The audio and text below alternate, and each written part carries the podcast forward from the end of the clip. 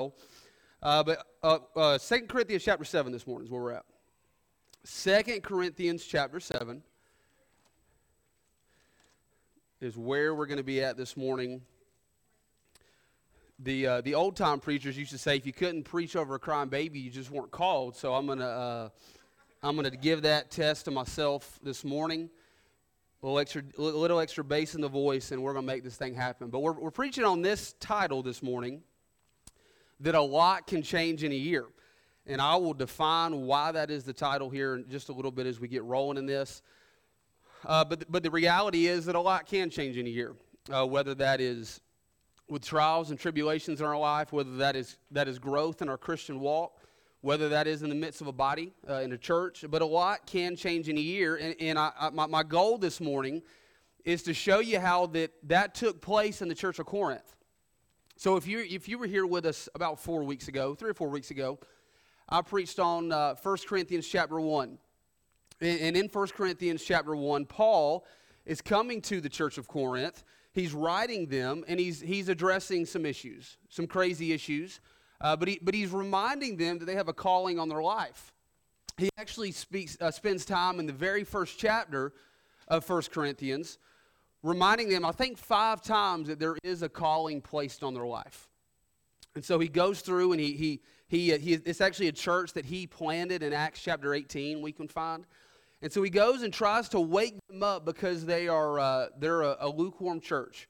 They're a crazy church with a lot of sin problems. And, uh, and then we have this transition. I don't want to get ahead of myself, but we have this transition into Second Corinthians where it's just a different story. They're a different church, uh, a different work is going on. and it's a very encouraging thing to me as we seek to uh, continue to make disciples here at Greater Hope. And so again, a lot can change in a year. It's not on your handout and it's not going to be on the PowerPoint, but if you have your Bible, look with me. Let's just read a, a few verses here to kind of see where we're at. Very, very popular chapter. We're going to read these, these popular verses here, verse 8 through 10 in 2 Corinthians chapter 7, and then we are going to break down in this text really the first 10 verses in general. But verse 8 through verse 10 to kind of see where we're at as we dive into it. Verse 8, he says, For though I made you sorry with a letter, he's talking about the first letter that he wrote him. For though I made you sorry with a letter, I do not repent, though I did repent. For I, for I perceive that the same epistle hath made you sorry, though it were but for a season. Now I rejoice not that ye were made sorry, but that ye sorrowed to repentance. For ye were made sorry after a godly manner, that ye might receive damage by us in nothing. Verse 10. For godly sorrow worketh repentance to salvation, not to be repented of. But the sorrow of the world worketh death. Let's pray. God, I thank you for this time that you've allowed us to gather. Lord, I, I, thank you for the time of worship that we have. That can look like a lot of different things, but at the end of the day, worship is about our heart attitude and, and thankfulness to you for what you've done in our lives and for who you are. Lord, I pray that you would be with this time and, and preaching. I pray that you would give my voice stability refrain my cough, and I pray that we'd be receptive of your word and just let it speak to us this morning. Get me out of the way, and, and you be the teacher. In Jesus' name, amen. So, in this here, I, I don't think many people would approach chapter 7 as this, but I really believe 2 Corinthians chapter 7 is actually a chapter of discipleship. It's, it's a chapter that, that comes and, and follows after, this is deep, the first six chapters of the book. And in the first six chapters of Second Corinthians, again, I told you, Paul has made, an, uh, uh, there's been a huge contrast from what he's seeking to do and, and seeking to communicate in First Corinthians. That being in First Corinthians, hey, Church of Corinth, you got a calling on your life. You need to wake up. Hey, Church of Corinth, you got these sin problems. A little leaven leaveneth the whole lump. You need to clean your life up. You need, to, you, need to, you need to submit to the Word of God. And he's constantly going over those things in First Corinthians but then we get to Second Corinthians, and this is actually uh, a book on, on ministry and how to give your life to ministry. The book of Acts, uh, which Brother Lee's going through uh, now in, in, this series, which is going to be, which has already been awesome and is going to continue to be awesome, that kind of gives us the Acts of the Apostles, as Brother Lee laid out, uh, what the title of it is. Uh, but this kind of gives you the, the negative side of ministry, if you will. Now, I don't know if you knew that, but there are some negative sides of ministry. And that's because there's people, and we're all people. And how many of you know people are crazy? Amen. Uh, and if you didn't, if you don't believe that, that may be, mean you're the crazy one. Okay, so I'm just saying. But people are crazy, and ministry is a challenge. And so the apostle Paul has this this same church that he was he was land blasting in the first epistle. He's now calling them to ministry. Okay, so I want you to see this, and we talked about this last time when, I, when we looked at, at 1 Corinthians, but your first blank here. The book of Colossians is the greatest charge to Laodicea. Now, I say that because uh, in the book of Colossians, Laodicea is found five times. And we simply just compare Scripture with Scripture, so there's a parallel there. And God, He turns up the volume with repetition. We know that. And so that's our greatest charge. Why is that? Because we're materialists, naturally, as Laodiceans. We, we, we are rich and increased with goods, or at least we think we are. So that is our charge and our, and, and our calling. However, 1 Corinthians is the most comparable to Laodicea. So the, the very things that the Apostle Paul was, was digging his heels in to the church of Corinth in 1 Corinthians, again, reminded them, hey, you got a calling on your life. You got a purpose to your life, man. It's not just to, to, to live this, this, this life for yourself and for carnal desires. And, and we, we know, man, that, that's, that's what the church of Laodicea has to be reminded of. We do indeed have a calling and, and a mission and a purpose in our life. And oftentimes, we need those certain sins and certain things cleansed from our lives so that we can be spiritually minded. But I want you to notice again in, in 1 Corinthians 3 there on your handout and on the, on the screen, notice some of the things that he, some of the ways he describes the church of Corinth in 1 Corinthians. So 1 Corinthians 3 1, he says, And I, brethren, could not speak unto you uh, unto, as I could not speak unto you as unto spiritual, but as unto carnal, even as unto babes in Christ. Now I want you to notice he does use the phrase in Christ, so they are believers. The Spirit of God inspired Paul to, to write this letter, and so these are people that have a testimony of salvation, but they're carnal and they're called babes. They've, they've not been discipled, if you will. They have not grown in the Word of God. They are not following the Lord Jesus as they should, as they should be. Verse 2, he says, I have fed you with milk and not with meat. Nothing wrong with milk. That's the, sim- the simple things of Scripture. But that is all he's been able to give them thus far in 1 Corinthians 3. Why is that? For hitherto ye, ye were not able to bear it, neither yet now are ye able. Now, this is the deal. It is okay, and that is what discipleship is starting off. It is okay to receive the milk and to be given the milk of the Word of God. The problem is in verse 2, he says at the end, Neither yet now are ye able. The problem with the church of Corinth was not that they just had milk, the problem was they stayed on the milk. They never got past the milk and got into the meat of the Word of God. Not because Paul simply didn't want to give it to them, but because they spiritually weren't ready. They were stuck, they were in neutral. And then notice verse 3. He says, For ye are yet carnal. He says it again. For whereas there is among you envying and strife and divisions, are ye not carnal and walk as men?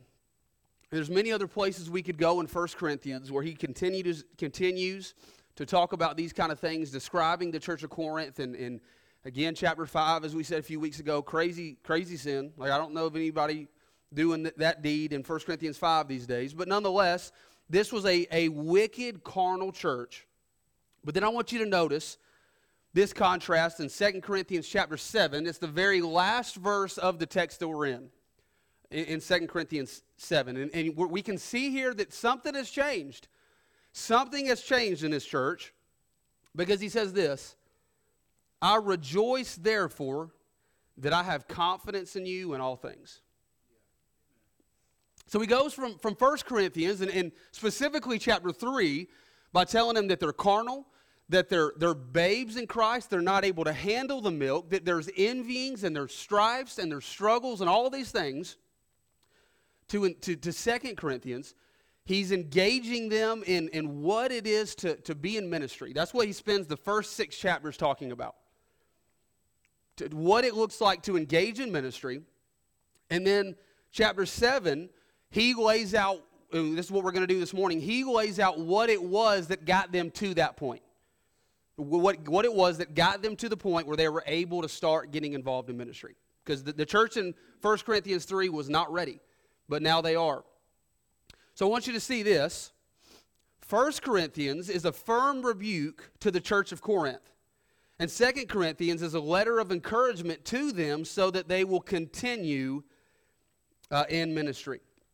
So, again, there's obviously been this, this great transition or great flip, if you will, great change in, in the, the culture and the, uh, the lifestyle and obedience of this church. And we know that because the Apostle Paul did not believe that just anybody was qualified for ministry.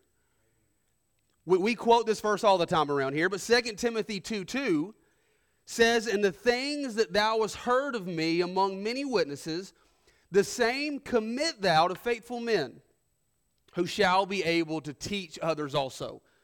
So the big the big prerequisite that we always place there, that we always highlight, is faithful men. The church in, in, in 1 Corinthians, that that the where they were at as a church at that point, they were not faithful men. And that is why the apostle Paul was not as much in 1 Corinthians, not as much talking about how they can operate in ministry. He was telling them that they, sh- that they have a ministry, that they have a calling, but he wasn't giving them, giving them the ins and outs of how they can do it because he knew they weren't ready. But because we, the way we know the Apostle Paul viewed ministry and that it required faithful men, obviously this transition from unfaithful to faithful has taken place in the church of Corinth. And then this is really where, where, we, where we got our title from, is this, this, this right here. First Corinthians was written around AD 57 and Second Corinthians was written around AD 58, just simply one year later. Now, I say that, and the reason I've entitled that, and that's my thought this morning, is because I've, was going through 1 Corinthians. Obviously, it's why we preached 1 Corinthians a few weeks ago. I've been going through 2 Corinthians, and about a week ago, I, I came across chapter 7 here in 2 Corinthians, and, and man, to, to see the confidence that the Apostle Paul has in this church and, and him talking about how they responded to his rebuke in the first letter, I begin to start thinking, and, I, and, I, and you know, I'm reading my Bible, and I don't have a, uh, the dates of when these were written in this Bible. And so, you know, I, it's late one night, and I'm like, you know what? This has to be like six or seven years down the road. Because a lot of times that's the way my mind thinks. I think that everything's got to be the slow process. And oftentimes discipleship is that. But sometimes I've got this mindset that you know what it's, it's going to take it's to take forever before there's ever a difference in somebody's life. And so I went and grabbed another Bible and started looking at dates and in, and to my surprise, these two epistles, 1 Corinthians and 2 Corinthians, were just simply a year apart. And so, man, that ought to give us encouragement because we've been praying specifically in our fast. One of the things we're praying for is that people in our church that they'll be obedient to take, to take the next step wherever they're at. And it could be that your obedience or lack of obedience to taking the next step wherever you're at, to taking the next step could make or break the difference in how you look this time next year. Because a year can change, a lot can happen in a year.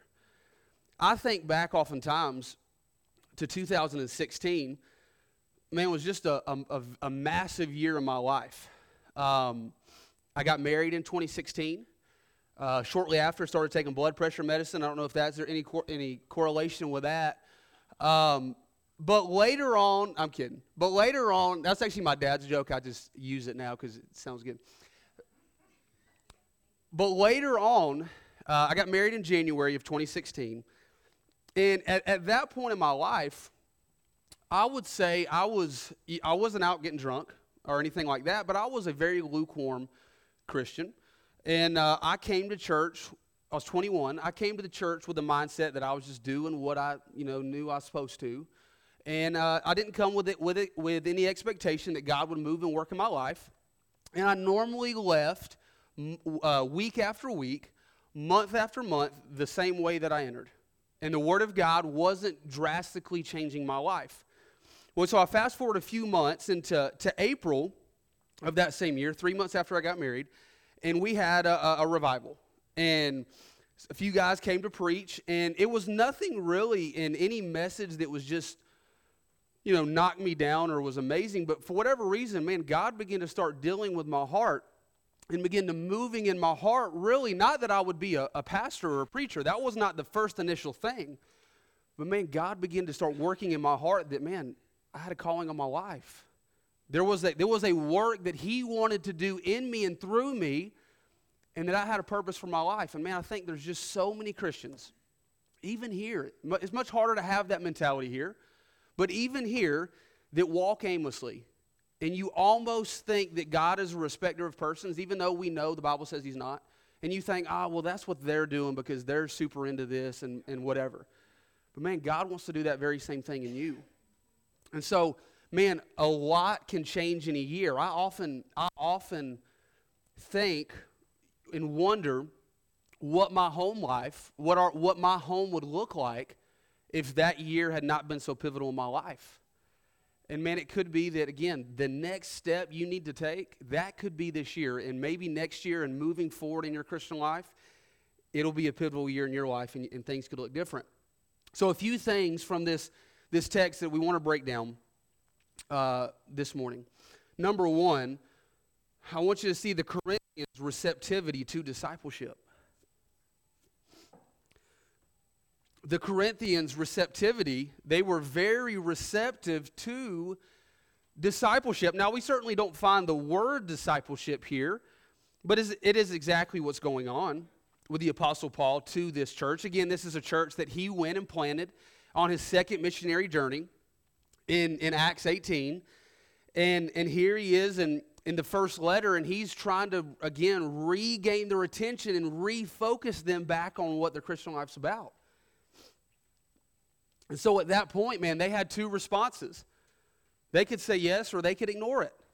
It's the, it's the very two same responses that we always have the ability to choose when being presented with truth from the Word of God. And so we found this, that their receptivity to this in verse 8 through 10. Let's look at it. It's not going to be, a, maybe it is on screen. It is. Okay. Verse 8 through 10. For though I made you sorry with a letter, I do not repent. Though I did repent, for I perceive that the same epistle hath made you sorry, though it were but for a season.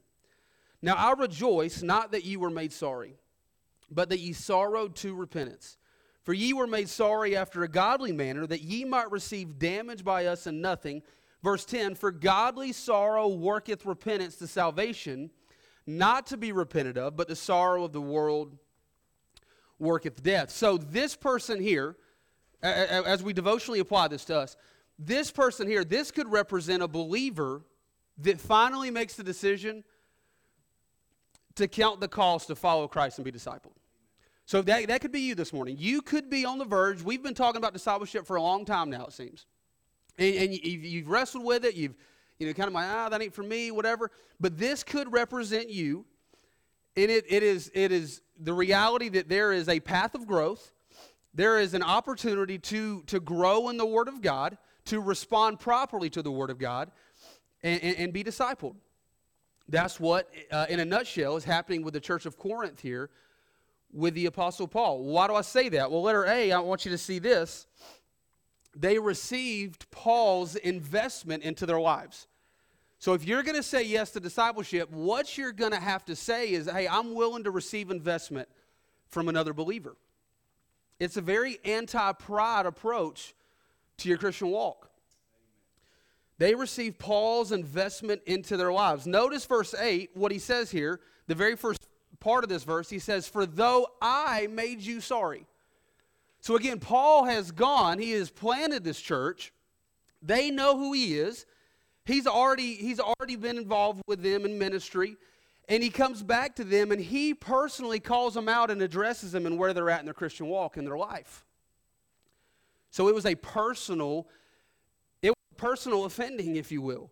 It was, a per, it was a personal thing that the Apostle Paul was coming to them and letting them know where they were at.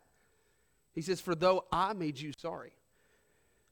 1 Thessalonians 2 8, the Apostle Paul shows us how he does this with another church, the church of Thessalonica.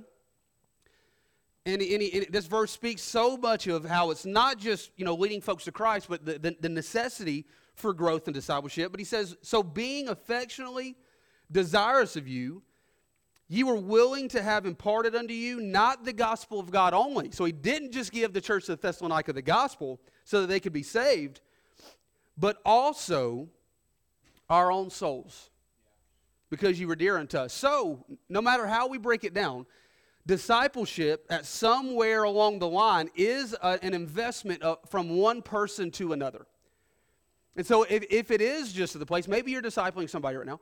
If it is to just to the place where it's just about lessons and it's just about finishing those 18 uh, lessons and they complete it and there's been no investment there, well, that, that's not discipleship. That's not what it is. The Apostle Paul invested his own soul. Well, what is our soul? That's, that's who we are. That's, that is, our soul is literally an, an inner tube, if you will, of, of our body. It, it is it's who we are. It affects our emotions, it affects our personality. It is the fabric of our lives. And the Apostle Paul did that, and he does that here and presents truth to this church of Corinth in 1 Corinthians. And according to the Apostle Paul, it, it made him sorry. It stung a little bit. It dug in and, and, uh, and, and, and, caused some, some discomfort uh, in their lives. Okay, but not only here, did, did in the receptivity to discipleship, it's not only about receiving an investment from another person, most importantly, letter B, they received the Word of God. They received the Word of God. So the secret sauce, although it's not just about the 18 lessons, it is about a personal, a uh, personal investment, it is about life on life, it is about all those things. The secret sauce of discipleship is the book. It's the Word of God. And he says in verse 8 again, he says, For though I made you sorry, how did he make them sorry? With a letter. I do not repent, though I did repent, for I perceive that the same epistle. Okay, so so at this time, Paul is just simply writing a letter to him. But what do we know now? We know that that letter was scripture. Okay, it, it got the Holy Spirit of God inspired it, uh, moved the Apostle Paul to write exactly what he wrote, preserved it for us, and now we have it as, as accessible scripture. And so it was indeed, although it was Paul's personal investment in them, it was indeed the actual Word of God that caused them to be sorry. So he says, I made you sorry with a letter. And that is exactly what has to happen if someone is going to be actually changed in discipleship, is they're going to have to be receivers of the Word of God on a consistent basis. James 1:21 he says wherefore lay apart all filthiness and superfluity of naughtiness and notice this and receive with meekness the engrafted word which is able to save your souls. So at the end of the day and we know this in this church nothing you don't know and haven't heard but at the end of the day this book is what changes our lives. We could go verse after verse after verse. He says in John 17, 17, you're welcome, Tori. She says, I always quote that. But sanctify them through thy truth. Thy word is truth. And so sanctification is the process of growth. It is the separating us from the world. And it's done through the word of God. And so as we continue to do discipleship, maybe you're in a discipleship relationship right now as we continue to do this, if it's just about going to hang out with a friend, although the investment is super important, if this book is not what you're going with expectancy from, you're spinning your wheels in mud and you're not going to grow. It's the Word of God. It's, it's us receiving it. It's actually, uh, First Thessalonians as well, the church of Thessalonica has a lot of good parallels here, but it says that they they received, when, when Paul went to them, although he was given his personal life and investment into them, as we saw in, in chapter 2, verse 8, it said that they received the word of God, or they received the word with much assurance. And they received it as the word of God, not as the word of men. And so that is exactly what has to take place if we're gonna if we're gonna make real disciples around here. They received so in their receptivity to discipleship, they received Paul's investment into their lives if you're gonna, if that's you, and, and you're considering counting the cost to enter that, you're gonna have to be willing to receive an investment from someone else. They received the word of God. That obviously is to have to take place in your life. And then letter C what did the reception of those two things lead to Well, letter C it caused them to repent. It caused them to repent. Verse 9 Now I rejoice not that ye were made sorry, but that ye sorrowed to repentance. So being sorry and being emotional and crying, that's not repentance. Amen. It's good if it leads to repentance, but that's not repentance. But that ye sorrowed to repentance, for ye were made sorry after a godly manner, that ye might receive damage by us and nothing. Verse 10 For godly sorrow worketh repentance to salvation. And every time we see salvation in the Word of God, it's not just a saving uh, from hell, it, it, it, it can be saving us from other things in our life after the free gift of eternal life. And this is what this is referring to. For godly sorrow worketh repentance to salvation, not to be repented of, but the sorrow of the world worketh death. And so, really, as we look at this, man, we've all, you know, I've grown up in church, we've all seen this. I've seen people come to an altar, and there's nothing wrong with emotions, but I've seen people come to the altar, and man, just a, sh- man, the whole church was around that joker. And just tears, and I mean, needed a shop vac to clean up the altar. It was just so emotional. And then two weeks later, you never can find them. Amen. That's not repentance. Repentance is a change of mind, a change of heart, where we realize we're going one way but the mind of Christ is going another way, which is the Word of God, and we submit to what the mind of Christ says rather than what our carnal mind says. That's what repentance is. And that really is what is, is the nutshell of, of what discipleship really is all about. That's why the, that's how the church of Corinth got from where they were at in 1 Corinthians to where they're at now getting involved in ministry in 2 Corinthians. And so maybe we have people in our church that are not ready for ministry right now, but they could be in a short time, over a short season of their life, if verse 8 through 10 becomes real in, in that person's life. That can take place. And so it caused them to repent.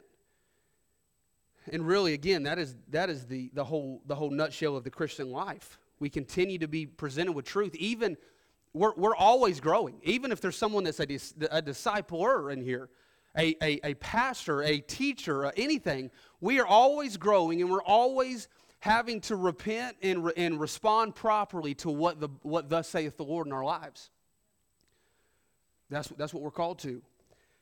So not, not only did, uh, did I, want, I want you to see the Corinthians' receptivity to discipleship, but number two, notice the Corinthians' responsibility to continue in discipleship. It's found in verse 1 and 2. But the responsibility to continue in discipleship. Okay, so the, the, the first person may, number one, that may be somebody that's considering counting the cost of discipleship. But number two, this could represent somebody that's in discipleship and man, they're, they're, they're growing a little faint at heart. Because at the end of the day, there, there are always things that can get in the way from, from doing the work of the Lord. It take, there, there, there's, there's commitment, there's sacrifice, there's, there's commitment of time. There are many things, and maybe you think, man, I'm just growing at a slower pace than I thought I would. Okay, maybe this person is represented here, number two. But the Corinthians' responsibility to continue in discipleship. Letter A, it's actually the same points as number one. But letter A, they must continue to receive the investment of these men. What men am I talking about? Well, I'm talking about Paul and Timothy, because that's who's writing to them here in 2 Corinthians 1, or uh, 2 Corinthians, the book of 2 Corinthians, and Titus, because Titus went to them and was investing in them as well. So if, if this church, although they've already received what the apostle Paul was speaking into their life, they've already received the word of God, they've received this discipleship process in their life. Man, the Apostle Paul wanted them to, to stay on that same course, to continue in that, to not grow faint at heart, and to keep doing what the Lord had called them to do. So notice they must continue to, if that's going to happen, they have to continue to receive this same investment. 2 Corinthians 7 2. It's a really weird verse because he's, he is, we find in this same chapter that he has confidence in them and he's preparing them for ministry. But notice what he says. He says, Receive us. we have wronged no man, we have corrupted no man, we have defrauded no man. So it's, it's a church that at this point has already proven themselves faithful. But he does remind them once again hey, you, you got to continue to receive us. And the reason why that's so important is because we haven't really had that happen here, but I, I, we've heard of, of other places where disciples are starting to be made and people are starting to grow in the, in, the, the Word of God. That sometimes, if the Word of God is not continued to be approached properly, this spirit of pride can start to creep up. And it could be, well, you know, I kind of know how to study the Bible now. I kind of I kind of got it going on. I got this deal figured out. And man, that we have to stay in this this this mode of desperation that hey, we're we're willing to receive in counsel for those that the Lord's given us. And so he says, hey, continue. He says, receive us. You've already, you've already repented at what I first told you, but I want you to continue to keep that same, that same heart attitude in this. Letter B, not only that did they need to continue to receive the investment of these men, but again, it's the same, the same thing. It's the, literally the Christian life here, but they must continue to receive the Word of God. They must continue to receive the Word of God. I was actually talking about this with Chandler yesterday, but again, okay, w- what is a disciple? If someone truly becomes a disciple of Christ, again, it's not just somebody that gets a certificate that says they made it through 18 lessons.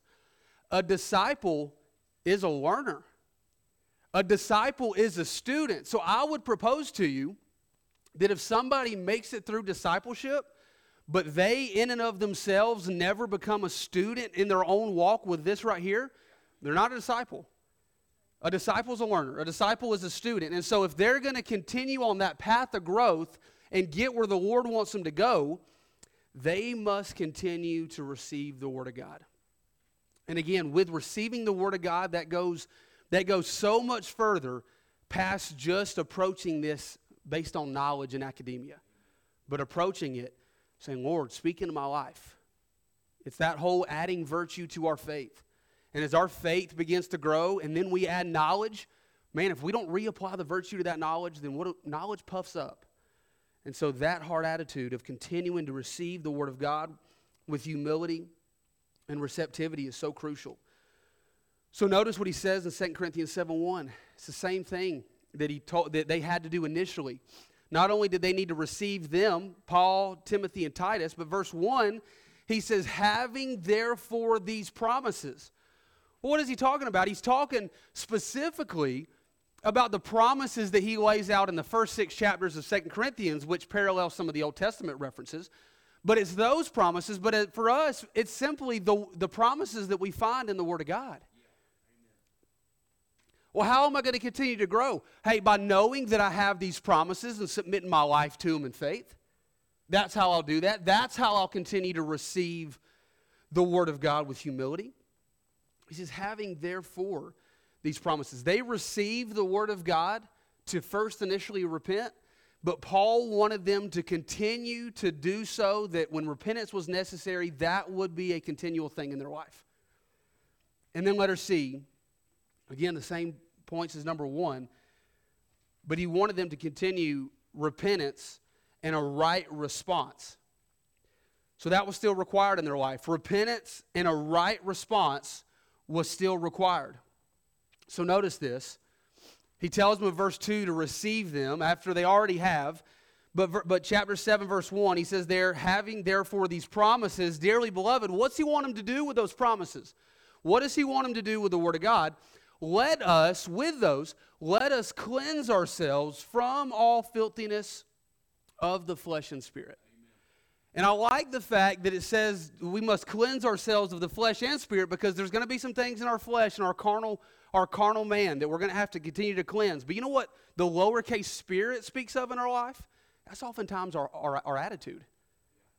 Sometimes our attitude, even if we're doing the right things, it needs, needs cleansing. And that cleansing is going to come from a right response to the Word of God. So let us cleanse ourselves from all filthiness of the flesh and spirit. And again, like I said, that, that means it can't be approached simply from the terms of academia or knowledge alone, but it must be with virtue. So again, Maybe, maybe you're here in, in box number two. You're, you're in discipleship. Uh, it's a grind, whatever. Maybe you know you haven't been meeting faithfully, or whatever. Man, I want to encourage you to man to stick with it. I want to encourage you to, to maybe maybe you need a rekindling of how important it is that you're being discipled. It's easy to get callous to things and be like, oh, you know, whatever. Maybe that, that's needed in your life. The Apostle Paul, a good cross reference for this thought, is Galatians chapter 6. We can't be forgetful of that, that we will indeed reap what we sow. But he says, Be not deceived, God is not mocked, for whatsoever a man soweth, that shall he also reap. So if you, you show up to discipleship, you show up to church, you show up with a, with a heart of humility and expectancy from the Word of God, hey, He promises you will reap what you've sown. It's going to happen in your life. In verse 8, he says, For he that soweth to his flesh shall of the flesh reap corruption. He that soweth to the Spirit shall of the Spirit reap life everlasting. And notice verse 9 right here. Oh, this is so big for those of us, for those that need to continue where they're at. And let us not be weary in well doing.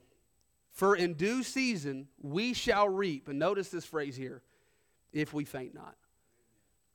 Man, let, let it not be said about, about your life that you got involved on the right track of growing in the Word of God through discipleship, but you grew faint at heart and never got to the place the Lord wanted you to get to. We got, we got to remember that, that the Old Testament Jew pictures the individual Christian.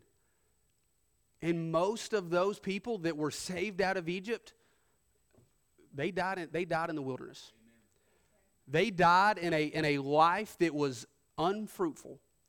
And if we're honest, we all know people, especially considering we're, we're in Laodicea.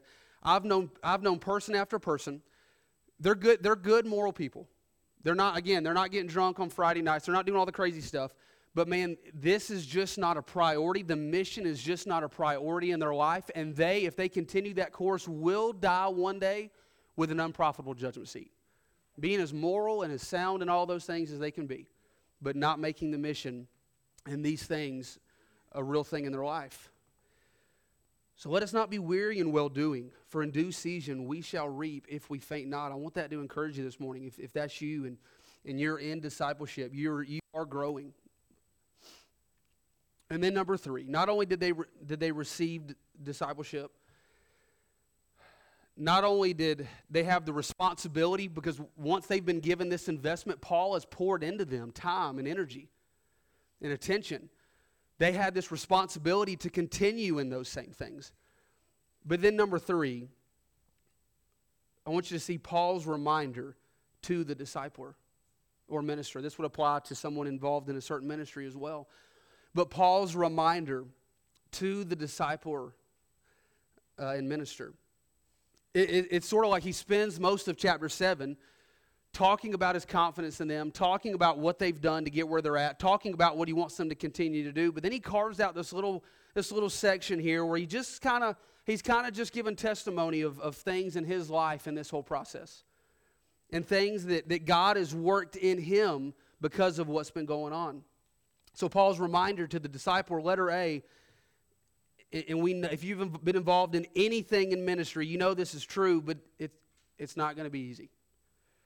So we can sort of have, like you will, a, a, refresher on discipleship or a little pep rally, a little thing of emotion here, but it doesn't mean that when we walk out and, and, and Monday comes, it doesn't mean that it's all of a sudden easy.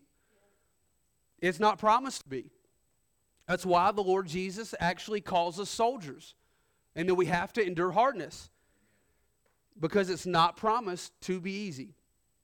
Notice this section, Paul's reminder is found in verse 4 through 6. Look at verse 4. He, he talks about these challenges that he faced, not only when he came to plant this church, but as he began to invest in them. He says, Great is my boldness of speech toward you, great is my glorying of you.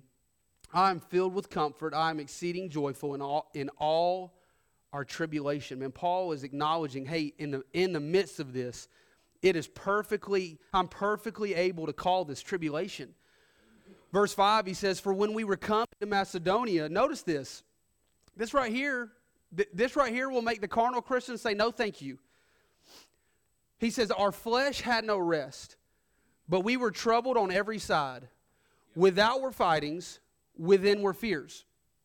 So the enemy, typically, as somebody begins to get serious about the work of the Lord and invest their life in discipleship, whether that's wherever you're at, whether that's being discipled, discipling, whatever that looks like, we can see here that the enemy works primarily through two things. He works through disunity. So, n- normally, most churches, when they have problems, it's not from somebody crazy on the outside. Because you know what we say when there's somebody crazy on the outside? Well, they're crazy, they're crazy, and we're going to get them out of here. But it's normally problems from within. Now, we don't have that here, praise the Lord, but that is always something that the enemy is seeking uh, to work through. And as we continue to engage in discipleship, we continue to, to, to want to make disciples and to, to evangelize, man, if, if, if things continue to grow and get real, you can, you can be guaranteed, man, the, war, uh, the Satan is going to try to use disunity to prevent that. Notice he says that without were fightings, and they were troubled on every side. There's problems going on. But not only does the enemy work through disunity, but notice the last phrase, the last phrase there after the comma in that verse. But the, the Satan works through personal fear. He says, within were fears. And so we kind of talked about that with 1 Corinthians about how to prioritize our, our fear and where we place our fear has great outcome on what we're going to do in our Christian life. But at the end of the day, Satan does work through fear. His, his, his boys, if you will, they work through fear. 2 Timothy 1 7 says, For God hath not given us the spirit of fear. Okay, so if it comes from a spirit and it's not the Holy Spirit, then you take a guess where it comes from. It comes from the enemy. And so oftentimes the enemy will use that in your life. There's, there's probably been people in here, man, they, they didn't really, they didn't get involved. They haven't gotten involved in discipleship because they're fearful of what that's going to look like. They're fearful to be, to be vulnerable. They're fearful to, to lay their life down. They're fearful of, of, of those type of things. And Paul experienced those very same things as he was investing his life in the church of Corinth. It shouldn't have come by any surprise to the church of Corinth because in, at the, the very last chapter of 1 Corinthians, he gives them these same two things. Notice this For a great door and effectual is opened unto me. Okay, so that's the, an open door is always for the work of the Lord. Notice this and there is many adversaries. There's, there's, there, there are adversaries. There are people that are trying to cause problems to the work. And then verse 10, notice this. He says, Now if Timotheus come, who is one of the three men that invested in these people, he says, See that he may be with you without fear. Isn't that interesting? That he may be with you without fear. The Apostle Paul knew very well the things that the enemy would use to try to prevent the work of the Lord being done in this, this church. And so we can, we can, for those that are discipling somebody else or ministering to somebody else in a ministry, we can be reminded that it's, it's not promised to be easy. It's the old saying if it was easy, everybody'd be doing it.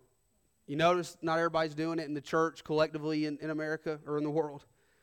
If it was easy, everybody'd be doing it. But then letter B, and, and, and you know this, but letter B, what he does say is, it will be worth it. it it's not going to be easy, but it will be worth it. Notice in the very same verse, in verse 4, he, he, he tells us that there's tribulation, but notice what he says here in verse 4. He says, Great is my boldness of speech toward you, great is my glorying of you. He says, I am filled with comfort. I am exceeding joyful in our tribulation. Crazy thing. And then later on in verse 6, he says, Nevertheless, God that comforteth those that are cast down comforted, comforted us by the coming of Titus. So, two things that we see that Paul tells us is going to be worth it, or, or why it's going to be worth it, is because there is comfort in surrendering your life to the work of the Lord. And again, you may be on two sides of the coin of that right now. That, that surrendering to the work of the Lord may look like getting trained and equipped and discipled right now. And you may be on the other side. That, that work of the Lord looks like you investing yourself in someone else. taking that LFBI class, again, whatever that next step is. But there's comfort in surrendering your life to the work of the Lord. Notice how Paul starts off the book of, of, of 2 Corinthians. Again, it's, it's a book of ministry. And he, he very quickly gets into this after his greeting in the first two verses. He says, Blessed be our God, even the Father of our Lord Jesus Christ, the Father of mercies, and the God of all comfort, who comforteth, uh, who comforteth us in all our tribulation, that we may be able to comfort them which are in any trouble by the comfort wherewith we ourselves are comforted of the Lord. Man, you think the Lord, as somebody is, is seeking to slug it out for the mission and to continue to surrender their life to the mission, you think the Lord knows when that individual needs his comfort? Do you think the Lord knows when that individual needs just that touch from him and that, that word or whatever that may be? The Lord knows who we are. The Lord knows what we need. He's promised to supply our need. And the Lord, for, for those that are willing to continue to surrender their life in the work of the Lord, He knows how to give that person comfort. But then, secondly, not only is there comfort involved in this life, but there is joy in giving yourself to the work of the Lord. Again, two things that seem to be polar opposite of tribulation and distresses and fears, but yet they can both be present. There is joy in giving yourself to the work of the Lord. Notice again what he says in verse 4 of the text Great is my boldness of speech toward you, great is my glorying of you. I am filled with comfort. I am exceeding joyful in all our tribulation. Again, I said there was a lot of parallels to the church of Thessalonica and some of the ways that Paul invested in them. But notice what he says in 1 Thessalonians 2. Why is it that Paul could have joy even though there were struggles, even though it wasn't easy, even though there was some enduring required, even though there were fears, even though there were fightings, even though there were, there were tribulations? How did he have joy? Well, verse 19, he says, For what is our hope or joy or crown of rejoicing? He's asking the question. Then he answers it Are not even ye in the presence of our Lord Jesus Christ that is coming? Notice what he says in verse 20 For ye are our glory and joy. Man, the very people that Paul invested his life into, they became his joy. Well, why is that? Well, because we see in this that our crowns that we potentially can receive at the judgment seat of Christ, they are directly connected with personal investments we make in other people. We say it all the time. There's only two things eternal that we have access to. It's the Word of God and the souls of men and the investment that you potentially, may, again, maybe you need to be discipled, but down the road, man, we want you to disciple somebody else. We want you to minister and invest in, in somewhere, some type of ministry on this property. And the, the personal investment that you can make in other people has direct parallel to the ro- rewards you can one day receive in eternity. And so I kind of think about it like this. I don't know if you're like me, I'm kind of weird, but I like to always have something to look forward to. Like, uh, I, I, take a couple golf trips a year, enjoy those, and I like vacations and stuff like that. But like, so for for for years, me and Tori have have uh, done a vacation in September because I always I told her I was like I don't want to bring them all up front in the year because I want to have something to look forward to. Well, really, w- where Paul's coming from here is that the person that lives surrendered to the work of the Lord, they're putting all their eggs in the future. They're putting all their eggs in the basket of what is to come rather than what's been done in the past. And so it gives us it gives this this this this feeling and this experience of comfort and joy. This is what I know. When someone invests their life in the work of the Lord continually, even if there's struggles, even if there's problems, even if there's issues, what I know is that when you lay your head on your pillow at night, what you know is, hey, you know what? I can't, I can't make sense of everything, but I know that I'm seeking to surrender and to present my body a living sacrifice the best that I know how. I'm seeking to give my life to what God has called me to the best I know how, know how and that simply results in comfort and joy. Notice what, what Paul says a chapter later in 1 Thessalonians. But he says, Therefore, brethren, we are comforted over you in all our affliction and distress by your faith. Very similar tune here.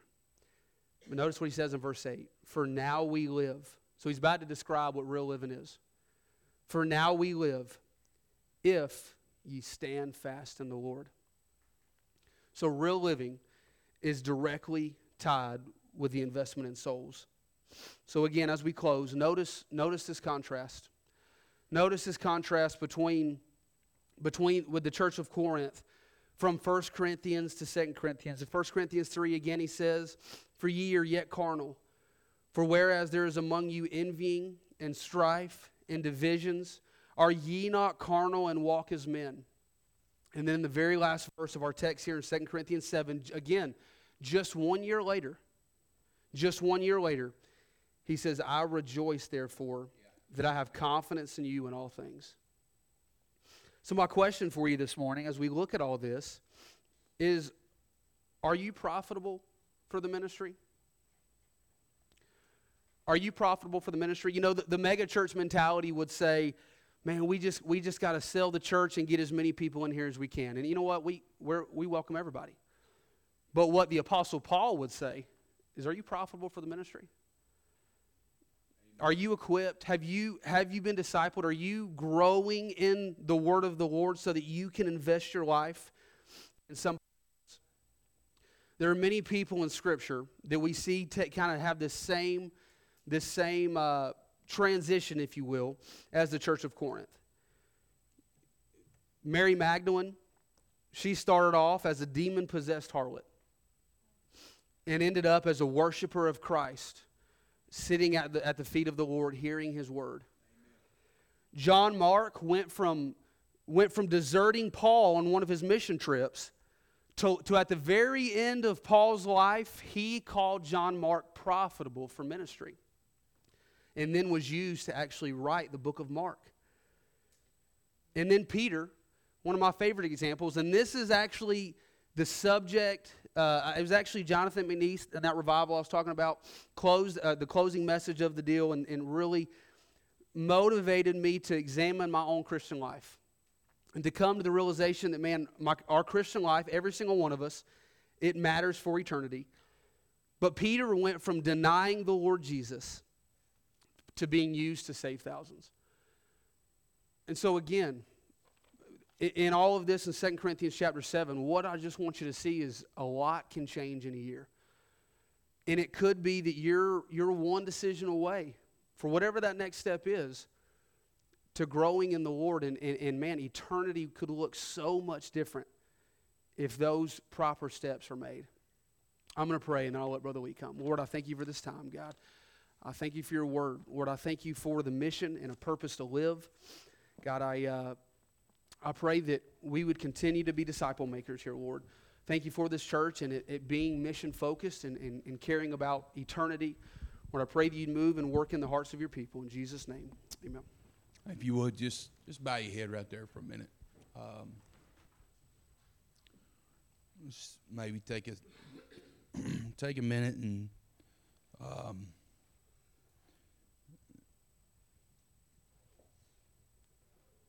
just look at your, you know, look at your own life.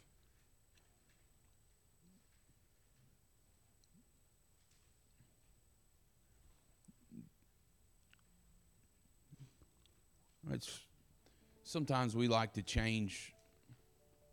We like to change to beginning of the year.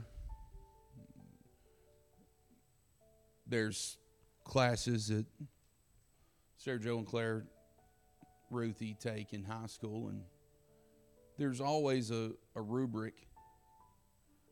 There's always a way they lay out how they're going to grade papers and how they're going to grade final exams and what they're going to be looking like, what they're going to look for for them to pass the class and get get a good grade. They never deviate. They never deviate from the rubric though. No matter what it what it no matter how absurd it seems, no matter no matter how unfair it may seem, you never deviate from what the rubric says. Now, I want you to I want you to look at your life in light of the Bible, not in light of what what you feel like the Bible should say or what you have already made up in your mind as the rubric because the Bible's the rubric. But there is nothing else. And so you look at your life not based on what you've heard about the Bible, not based on what somebody told you personally about the Bible. You look at what the Bible says. You look at what it says. You listen to what it says. And so we, we, we have to look at our life in, in, in that light. There's not another light to look at it. And sometimes I think we make the mistake of, of maybe playing by our own rules and hoping that the Lord will just say, Yeah, it's okay. You tried. And could and I I really believe that there's a lot of growth to be had in every single person in this room in one year. How you know that? Well, it just takes a little bit of studying to look at this Corinthian church and see that you're you're already in a place way better than they were to begin with. they they they were they were off the chain. I mean they they were so carnal. You're you're in a good spot. You've got a good foundation. All you've got to do is start putting some things in place to build off of it. Maybe this time next year it would be completely different maybe we just start taking discipleship so serious and we start taking it so real because what, what we don't what we don't see is all the people that we feel like are killing it in life they're going to go to the judgment seat if they're saved and if they're killing it in this life they won't kill it in that life And man, we got a lot longer to live on the other side than we do in this one. Just consider it. Just consider. Consider that this morning. What am I living for? Man, what a great message. I want to pray for you before we go. Maybe just consider, man, what Lord, what what does my life look like in terms of this what I heard this morning? Lord, uh, thank you for for a Bible message that cuts to the heart of the very matters of the heart of God. Lord, there's there's no way around it. There's there's no getting around what you want to say to us. And Lord, we, we heard from you this morning. We heard the word of the Lord this morning. We heard from the Lord. We didn't hear from a man, we heard from the Lord. And I, I say thank you for letting us hear from the Lord this morning. Lord, you're so good to us.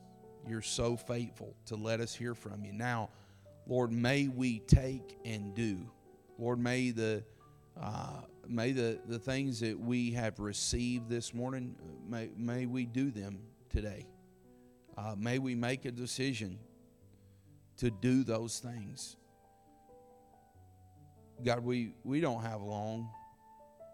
We, if, if Lord, if I'm lucky, I got a little over 30 years left on this planet.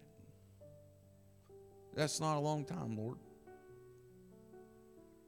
Lord, I, I, I, if you don't come back, which I feel like you will, but I've got a little over 30 years, and Lord,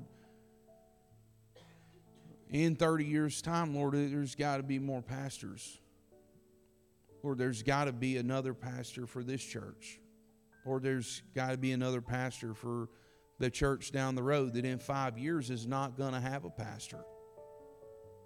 Lord, for the church that needs to be planted, for, Lord, for what it's going to look like for somebody to get a heart to go to a, to a mission field one day.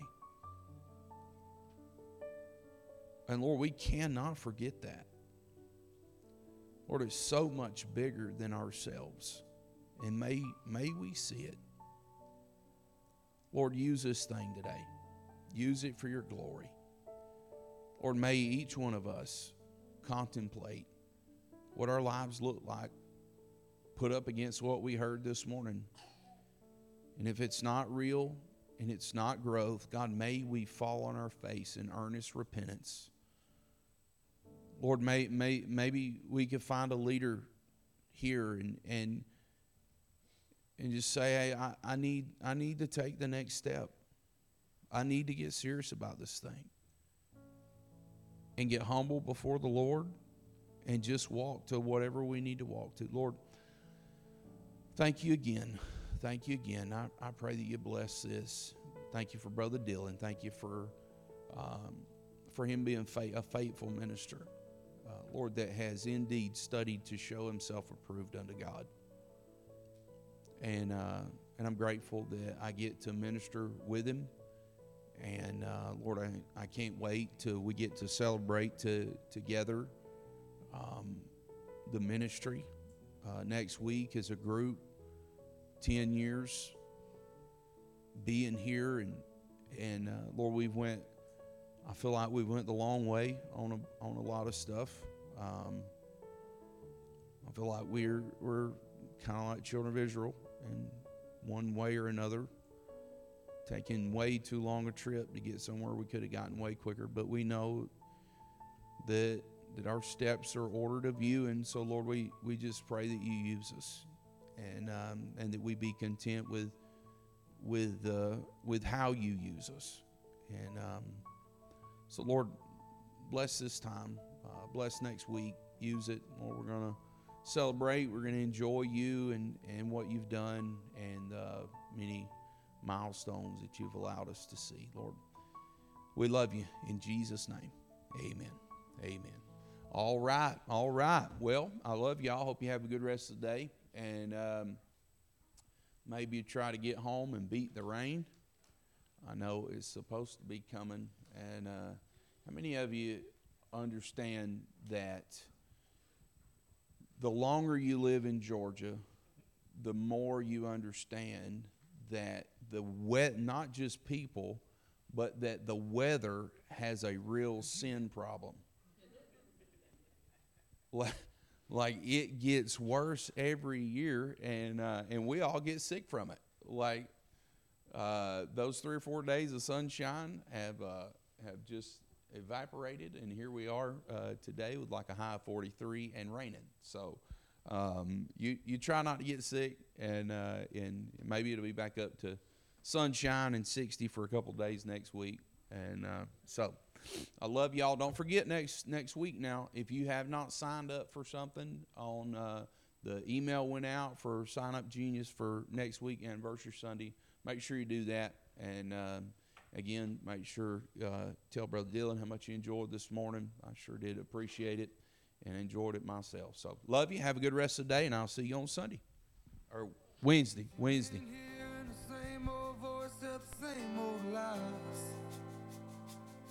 If you're trying to the same old holes inside, there's a better life.